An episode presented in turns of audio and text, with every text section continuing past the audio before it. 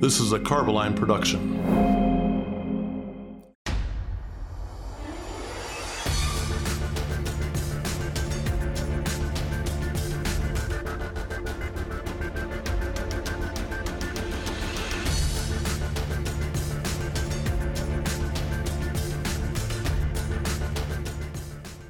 During this episode, we discuss CUI, its true meaning, and the various factors that influence corrosion with our good friend Michael Pardo of S&B Engineers and Constructors. We also touch on the value that mentorships bring to the coatings industry. All of that and more coming up next on The Red Bucket. Here we are with another edition of The Red Bucket. Paul, how's it going? It's going well, Jack. I think we're finally hitting a stride with this thing. Yeah, here we are again in Houston, and Yeah. today we are going to be joined by a special friend. We're not going to bring him up yet, but we have a great tradition that we have with this guy. We sure do. We've we've been friends for a few years, and uh, we see each other always when we come to these conferences or when we travel, especially if we come to Houston for anything. Yeah, and so one of the things we do is anytime that the three of us are together, we go to a sporting event. Yeah. We've been to NBA games, we've been to MLB Hockey games. games. hockey games, uh, NFL games. Yep. And it's it's a great way to spend your time when you're when you're in a different city, and it, and even better when you're with good friends. And all of us are sports fans, so it's an it's an easy thing to just find some professional level event to go to and, and have a good time.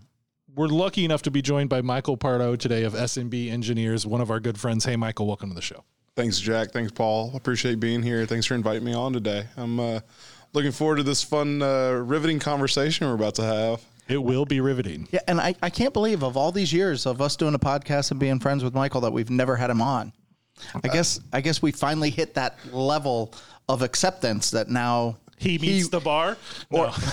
we meet his bar Or, of or maybe I'm just around too much and you think I've been on the show. yeah maybe so let's start there. Michael, tell us a little bit about your background, who you are, what what you've done in the industry. Yeah. So uh, I actually st- started out uh, back in Birmingham, Alabama, actually uh, working for a special inspections company. Uh, they did geotech engineering and stuff like that. And uh, we did a lot of welding and uh, welding inspections and things and concrete inspections and started out there and then then moved on to Bechtel Corporation for uh, for a few years. Uh, worked there for two of the greatest minds in the industry, uh, Ben Foltz and uh, Patrick Naw, and uh, you know that's where I really got my start uh, in the coating side of things, and I had two wonderful mentors and teachers in that that regard. And then uh, Steve Young was my uh, insulation and fireproofing uh, mentor, and three great mentors that uh, I was very fortunate to have. And not a lot of people in the industry get that opportunity to not,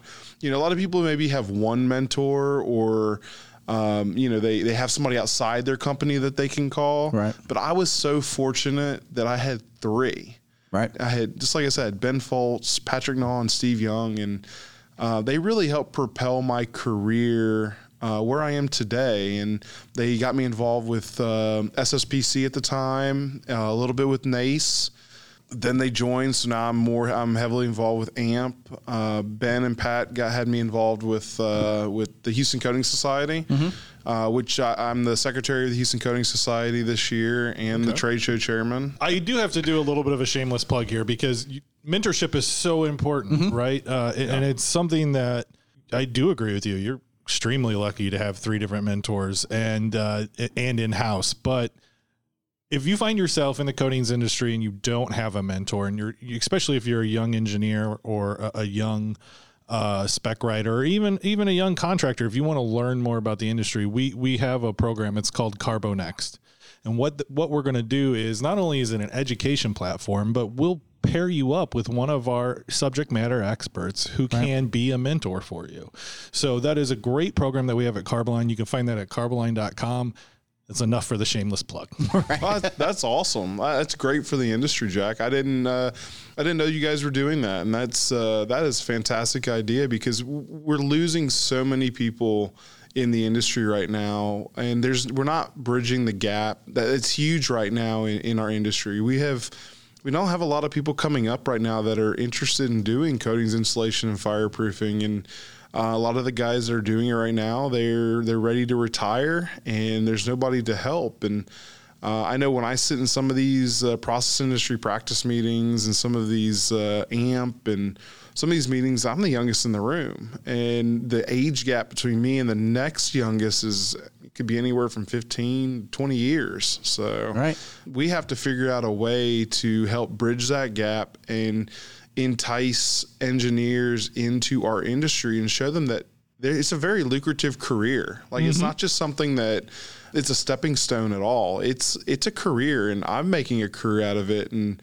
uh, this has been I love what I do. So I, you know this has been a very very exciting career path and uh, very uh, educational career path uh, with all the certifications and everything that I, I can go get and things I can learn to not just help myself but also help my company that I work for. Sure. So, you know, it looks good to owners too. They they like to see that type of thing. So. Yeah, and you know, I, you don't want to say it's easy, but it is as as streamlined and focused, or as varied and different as you want it to be. Yeah. You know, you can get into a path and lock yourself into a track and just stay focused on that, or just keep branching off. There are so many options. And, and that's a good point that you bring up too. Is that you know, as an engineer, I kind of I want to ask you, why'd you stay? Because so many engineers go to school. They don't go to school for paint, Right. but they get paint first. They join the engineering firm. Here's you, you're going to be the paint guy. But they run back to mechanical as fast as they can, or they run back to whatever their specialty as fast as they can. Why'd you stay, Mike? So I say because uh, I saw a need. I saw a um, a need for younger engineers to fulfill these these roles, and right place, right time to a degree too. Like I said, I came into when I was working for Bechtel, I came into a great opportunity and Yeah. had some great mentors that you know, even though they were very tough on on you, very tough on me, and it made me go out there to learn and to kind of show them that I wanted to learn this stuff. Kind of with my career where I'm at, I, I left Bechtel, uh, resigned out of there, and uh, took a job with Aspen Aerogel. I wanted to go get some experience with a manufacturer, Sure. see what they deal with on a day to day basis. We deal with you. Well, yeah, you, you got to deal with somebody like me. I know. I have got a whole new sense of respect and, and a whole new sense of. Uh, I I don't turn down phone calls. I'm not that type of guy. I want to learn. I want to know innovative new things that are happening. And so when I took that role, it taught me that I realized there's a lot of people that just ignore you. They ignore your phone calls. They ignore responding back to you. But it was a very um, humbling experience because, you know, people I knew from the industry uh, that once I got to Aspen, I'd call them and not get an email back or maybe a phone call back. And eventually I'd, I'd get in contact with them. But it was humbling because it was like, oh, he works for a manufacturer now. I don't have to get back to him. But when I was working for Bechtel, it was, oh, they get back to me pretty quick Yeah. because, you know, oh, he works for an EPC. He needs to, we, we need to help him out. But there was an opportunity that came up when I was with Aspen. I, I, I had no plans on leaving Aspen. Uh, they were a great company. They treated me very well. Um, but there was an opportunity. S&B approached me, and uh, uh, there was just an opportunity to get back into the EPC ball game. And because I saw that's kind of where my my my heart is. I, I enjoy the projects. I enjoy uh, developing systems, uh, working on things that most people don't get to work on in their career. Yeah. Uh, you know, working on things from hydrogen to LNG to you know petrochemical plants and things along that line. Like not not many people can say, "Hey, I." I built that, or not built it, but hey, I was a part of building that. You know, I wrote the spec that uh, went into that project, and you see you see so much where uh, some companies they're they're failing in that side and they're having issues out there in the in the industry uh, because they're they're just they're picking things from just Google searches and they're not using their their subject matter experts to the way they should be using them. Sure. So Well, I think you brought up S&B engineers and constructors. That's who you work for now. Let's talk a little bit about what what you guys do there. Yeah, so we are a, we're a mid-scale engineering uh, procurement construction company, and uh, we're we're on the move. They they definitely have made some strategic hires, and uh, Uh, it's a great company, uh, and they're propelling upwards. Yeah. So we know that over time you've kind of developed yourself into a little bit of a of projects and types of products that are of interest. You know, a lot of insulative type products, whether it be through your manufacturing stint that you did, or you know when you were with Bechtel, a lot of the stuff you worked with insulation, fireproofing, coatings and corrosion, under insulation kind of things. Yeah. Why don't you tell us a little bit about how you got there, what you see there? I guess we start with, you know, the term that a lot of people throw around is CUI. Oh yeah, so corrosion under insulation, man, it's a, it's a hot topic. It's uh, you know, it's also very contentious in the industry. Um, you know, everybody has their opinion. They have their opinions on what temperature you should be worried about in in CUI range. You know, just thinking off top of my head, I know uh, AMP talks about at or below like 175 degrees Fahrenheit. Intertech mentions minus 10 Fahrenheit to 250 Fahrenheit. I've seen other places that are, you know, 25 degrees Fahrenheit to 350 Fahrenheit. Me personally, I, I, I tend to look at that minus 10 to 350 because you can see, especially in like cyclic areas, you can see these. Um, you can see issues in those areas. So uh, you have to encompass a broader range. So, but everybody, that that's what I'm saying. Is this it's such a contentious issue that nobody can say this is the temperature range you have to be in. Well, I think you hit it on the head. The cyclic. Yeah. Like when when when something's oper- operating at 400 degrees, it's kind of hard to have that corrosion cell happening because most of the the moisture that would create that corrosion cell is going to evaporate off. if Yeah, it moves away. It moves away. But if that thing that's operating at 400 degrees drops down to ambient temperatures or something like that, now Yeah. you, you have a situation where You have causes introduced electrolytes. Yeah. You have introduced moisture. You've introduced water into your system at that point because that during that cyclic cool down, that that's just that kind of that's what happens. So to give you guys a clue of just how debated this subject matter is. There is an ISO standard. There is now a standard test method through NACE. I sat on a conference call this morning for yet another test method. I know of at least two manufacturers that have different test methods. So, just off the top of my head, I'm coming up with five different test methods Yeah. that are viable that all predict something mm-hmm. related to CUI, but nobody can agree on one. Not only can they not agree on one test method, there's not always agreement on what you do to prevent it, what you do to predict it. That that's just to test it. And you know, one of the things that always comes back, even the, all the way down to the term CUI. Right, that gets debated. when somebody says CUI, do they mean now we know under insulation that's the UI, Right, never debated. but are we talking about corrosion, what is actually happening to the substrate, or are we talking about the coatings, which are trying to prevent that corrosion from happening to the substrate? Now, fundamentally, the breakdown of a coating is also corrosion. Yeah. But most people don't think of it that way. But it is it is a corrosion process. So theoretically, maybe corrosion is the right word, but most of the time, these test methods that we do are to talk about what coatings can we use under insulation. And then the mechanism is corrosion that they're trying to prevent or evaluate. So even from as simple as what do we call it? There's debate. Yeah, I feel like over the last few years, we've had so many presentations at through AMP, through Bring on the Heat, through you know some of the conferences. I, I think we're slowly gravitating towards everybody's is is realizing that it's it's corrosion. It's it, I, th- I think we're getting to that point now.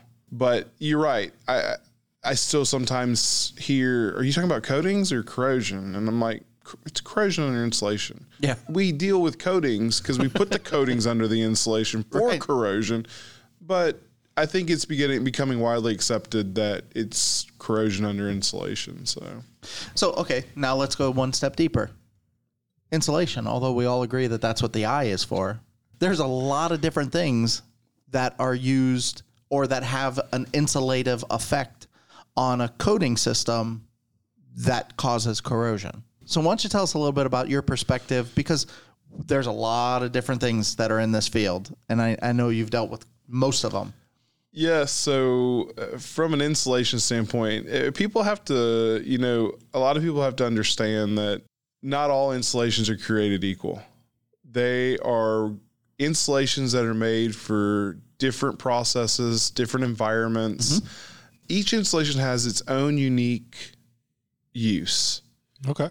and not all of them are going to work for CUI. A lot of your manufacturers think that their insulation works fine with CUI, but you know, in my design, looking at things, um, some of the ones that I tend to I tend to design around are with the aerogels, the expanded perlites, and the foam glass uh, because they don't they don't absorb water. That's the main thing. You don't want absorption. You don't want it to sit. You don't want water sitting on your on your pipe. You want Right. it to wick away. You want it to out, be able to outgas out, or be or just shut off. And so, with these insulations, you got to think of it like a like a sponge. Mm-hmm. You know, when you're washing dishes and you got that little green and yellow Yeah. Yeah. sponge. Yep. Would you put that sponge soaking wet on a piece of pipe out outside? I mean, if I wanted to see corrosion, I would. Right. Yeah. So you have a lot of insulations that that's what they do. They just soak up water. And you have a lot of EPC, or you have a lot, I shouldn't say EPCs, you have a lot of design companies out there that they're looking at the cheapest method, the cheapest possible route to go. Sure. And maybe they don't understand that uh, a mineral wool type material is like a sponge, but they use it because it's like, oh, I can get that for a buck thirty a square foot compared to foam glass at like seven dollars a square foot. Yeah. Money adds up. I understand, but we have to be cognizant of our design and the whole design. And it's not just insulation. The design is also what coating because you need that barrier, you need that second line of defense in case your insulation breaks down. In case there's damage. How many times have y'all been out to a site and you've walked through a rack looking for a pipe that was coated, but you've walked through that rack and you see insulation uh, or aluminum jacketing that's all damaged, turn up. Oh yeah. Never. Never. It's always Exactly. perfect. It's always perfect. Yeah. You know, pristine Perfectly condition. sealed. Yeah. so that's the first thing I think about when like I'm designing is okay, this is going in the in a pipe rack. They're going to be walking on it. This has got to have a coating on it. And it, that's your that's my second line of defense to prevent any type of corrosion. I, I might not have answered your question you just asked. I might have just gone a whole convoluted No, but, and, but you did bring up you you brought up a couple, and one of them, you know, you'd brought up like a, a mineral wool kind of of insulation and how it holds holds moisture. My wife and I were recent empty nesters. Our youngest has just gone off to college, and one of the hobbies that we've picked up, especially my wife, was hydroponic plant growth Yeah. And uh, we're having a great time with it. But one of the things that they recommend is mineral wool to do your root starting and to use it in the hydroponics. And when my wife said what she wanted, I was like, "Oh, you can go here, here, here. Here's what you need. Here's out." And she looks at me. She goes, "Why do you know anything about this?" I was like, "Well, we deal with it all the time." I go, "It's used for insulation." She goes, "But it holds water. Why do you want that on paint?" Now, the other thing that you brought up that made me think of when you said like a sponge, it's not always just something that is designed specifically for insulation that is going to act like insulation and cause these possible corrosion cells because we have a lot of fireproofing materials that are put on at the same thicknesses as insulation and a lot of them are cementitious and you know we've talked about it before cementitious products cement cement is like a sponge Yeah.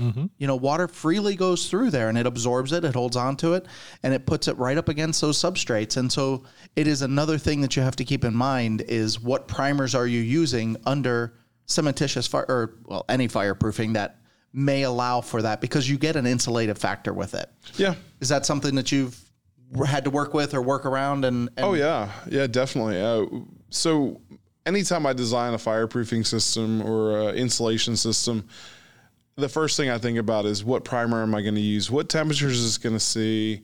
Where is it going? Is it going to be indoors? Is it in a controlled environment? Because I dealt with a project that was um, E119 based. It wasn't jet or pool. It was building construction materials inside, controlled environment.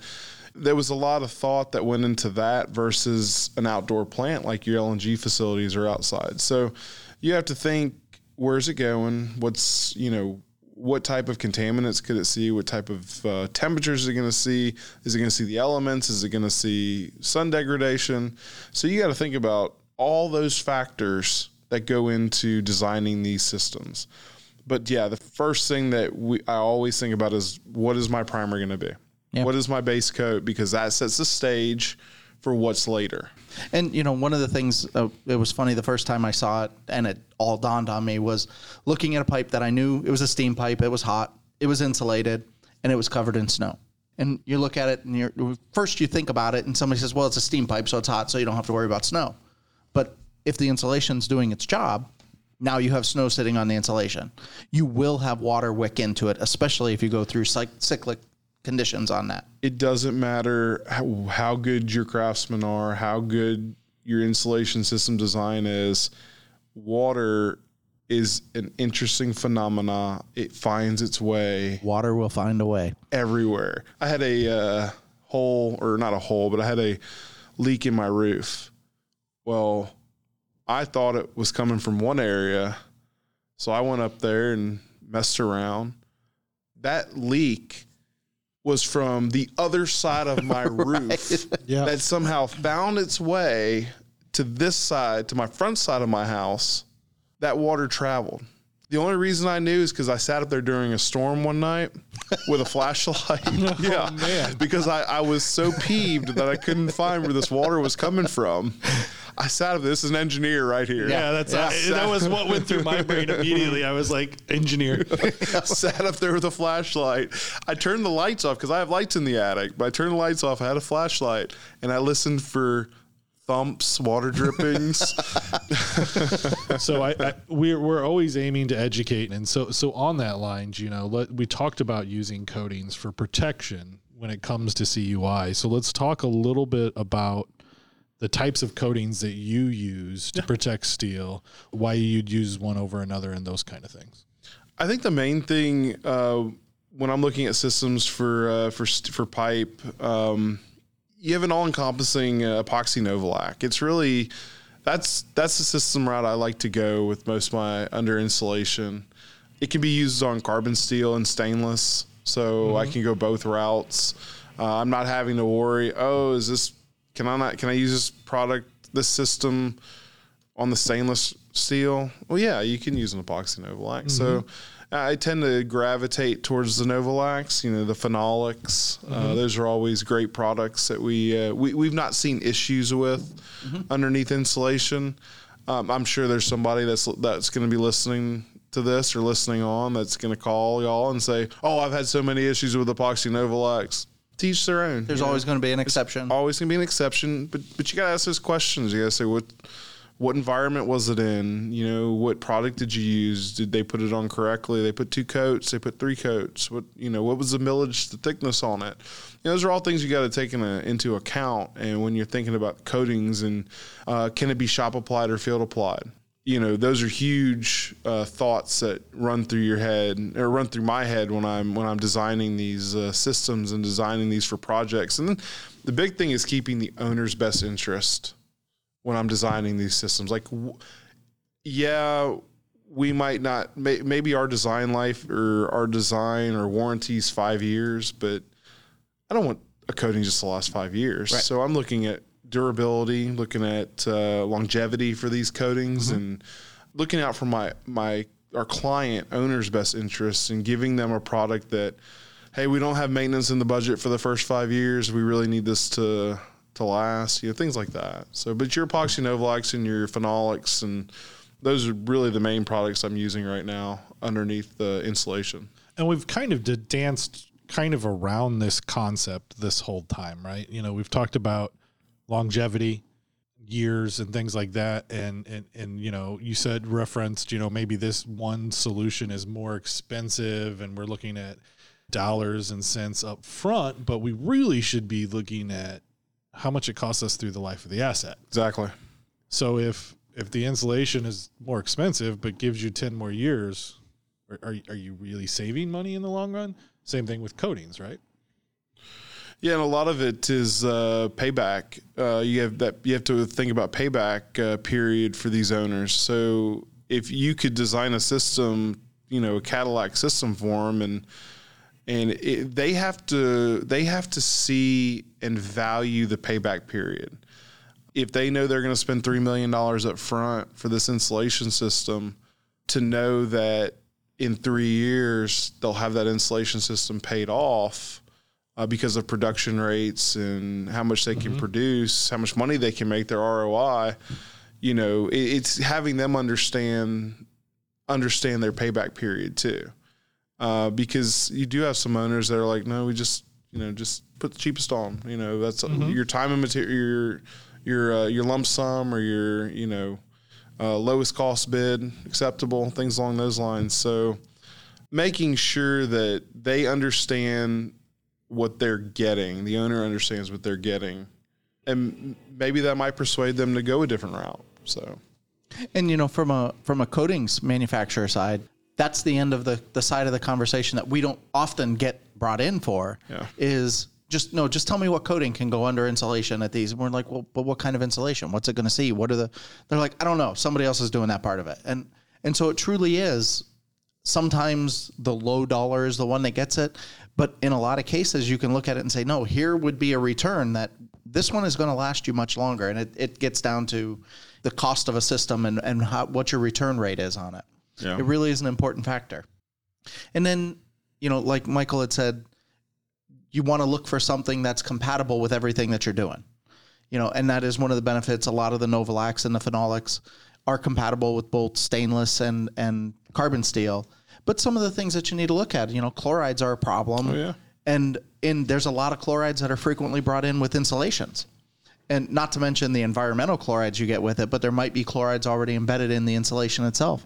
So all of those are things we know, you know, history has shown us they have a pretty detrimental effect under high temperatures on stainless steel. Yeah. They don't like that service. So we want to make sure that knowing what it's going on, that we're putting coating systems on that will help protect so that even if you do get a contaminant introduced, you know, we can still say, well, at least there's a barrier there that's going to give us some time.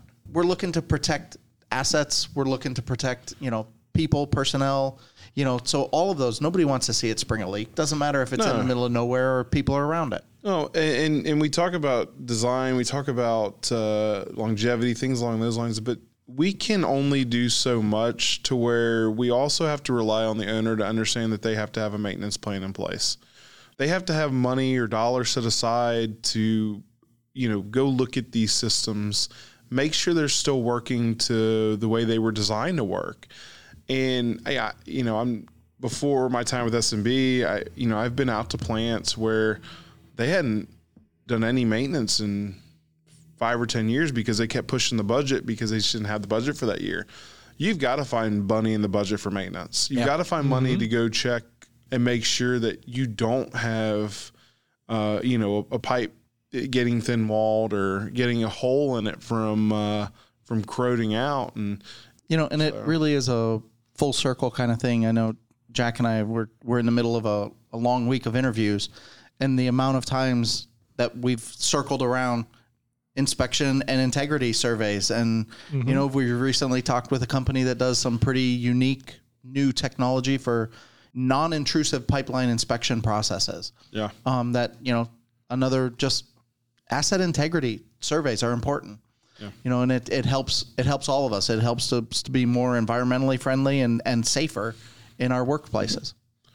No, I, I I forget who said this to me, but they uh, they- they made a comment to me a while back. They said, you know, paint, insulation, fireproofing, it isn't sexy, but it's got to be done, yeah and it's got to be done correctly. right So right Right. Uh, you know, because as we've said probably before on the show, corrosion is one of the most expensive things that uh, faces us as a society. Billions of dollars, probably trillions of dollars at this point, Yeah. are spent globally every year in attempt to understand, prevent, and correct corrosion problems. right right so I got an interesting fact for you. So according to the World Corrosion Organization, Okay. Corrosion costs the global economy around $2.2 trillion each year. Of that, it is estimated that 40 to 60% of pipe maintenance costs are due to corrosion under insulation. Wow. 40 to 60%. That's Yeah. a lot. So this is a big problem. Now, before we wrap up, I do have one more little technical uh, question for you as a specifier. Pipelines, a lot of the times, uh, might not be insulated the whole time, or, or or or any equipment might not be insulated across the entire surface. But a lot of times, when you coat it, you're probably going to use the same coating. How do you handle the coating specification when the asset is going to be partially insulated? Well, so you have to know where the breaks are, and you have to have the correct coating system coming out of that pipe that's going to be able to continue to protect the pipe. So you have to look at you know if it's gonna if it's gonna be out in the sun, if it's gonna have any type of environmental effects, you're gonna want to put a top coat on top of those Novolacs, those phenolics, uh, whether it's a urethane if it's not high temp, or a silicone if you're looking at high temp applications. But you have to protect the coating that's coming out from that pipe, uh, from the insulation, and the breaks where that break is happening have to be done correctly. You can't just stop the insulation. You've got a vapor stop it. You, for cold stuff, you got to vapor stop it, seal it up. And for hot, you still have to seal it up. You have to break it and stop it so no water intrusion can just roll down that pipe because then that defeats the purpose. Right. Yeah. So you have to stop the installation properly, and that you know that having a good contractor is a uh, is a must on these jobs. That there are going to be a lot of breaks with coatings coming out. So just having the having a proper uh, contractor out there that's competent that knows that these are happening, uh, and then understanding from an engineering standpoint, understanding the processes, the temperatures, what's happening, the environment it's going into is huge. So I think that about does it for corrosion under insulation. As you guys can tell, Michael's an expert in this field. If you guys want to get a hold of Michael, you can go ahead and reach out to Paul at technical service at carboline.com. Yep. He knows how to get a hold of Michael. Obviously, we're all pretty good friends. Uh, so we would like you guys to have an opportunity to know Michael as well as we know him. So we're going to do the uh, four question segment that we do uh, with every guest. So the first question that I have for you, Michael, is what's your favorite movie or TV show? Oh man. Favorite movie or TV show? Well, my favorite movie of all time is Shawshank Redemption.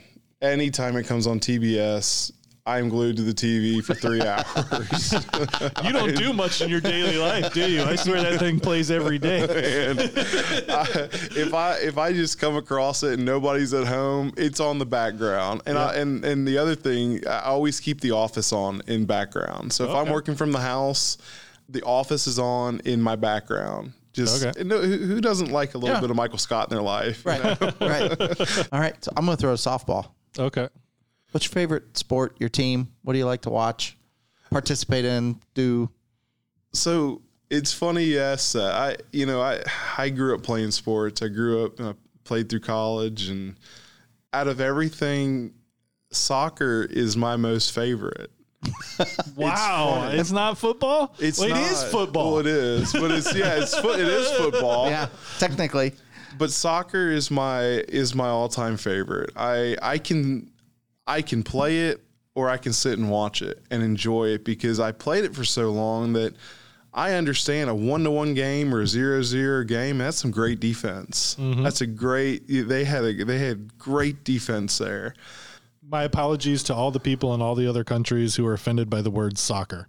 Anyway, So I guess that just means we're going to have to put soccer higher on our schedule for our next. I like going to soccer. Yeah. Hey, the World Cup's Europe. coming to Houston in uh, in a couple of years. Yeah. You guys are gonna have to Well, just come down. yeah, to the we- World oh, yeah. Cup. We are Yeah. going to have to come down. Yeah. The next uh, question on our list is what's your hobby? Oh, you're allowed to have hobbies. Sometimes. it doesn't mean you get to actually participate in them, but you have something that you would like to do if you had time. So I'm a huge fisher and duck duck hunter. I um, any chance I can get, I'm down in the Delta. I'm down in I'm down in Louisiana, down off the bayou. I'm duck hunting or red trout fishing. So the last question: If you were a baseball player, WWE, you had a walk up song, what, what would that walk up song be if you were if you were headed to the ring? Man, so I'm a uh, I'm a secret rap junkie. I'm an '80s baby, but uh, grew up in the '90s and early 2000s. So I like kind of I call it older older school rap. Yeah, it is. It, some, is. it is. Some people say it's not, but you know, I, the Dr. Dre's, the Tupac's, uh, the the Eminems. Eminem's one of my favorite rappers. I, you know, some people will say he's not a rapper, but I, I think he's a mastermind. But "Till I Collapse" is probably would be my walk up song. My wife tells me I'm a workaholic. And uh, there's probably a few people that would be listening to this right now that say I volunteer and do a lot. And so Yeah, you don't know I how to say no. Don't know how to say no, and I will continue going until I collapse one day. But There you go. uh, I think that's my that'd be my walk up song. Excellent. Thank you, Michael, so much for coming on the show. Paul, Jack, thank you for having me. It's Yeah, been thanks for so coming. much fun doing this. Today It with you guys. It Uh, is. Uh, so up next is our tech tips segment. You have questions, they have answers. This is Tech Tips. This is Justin Manuel, Director of the Global Product Line for Carboline. It's easy to remember that CUI stands for corrosion under thermal insulation, but it's also important to know that the same aggressive environment can be found under fireproofing materials as well. AMPP, formerly NACE, Standard Practice 0198 2017, outlines a detailed approach for the control of corrosion under thermal insulation and fireproofing materials. Thanks again for listening this week. We'll see you guys in another month.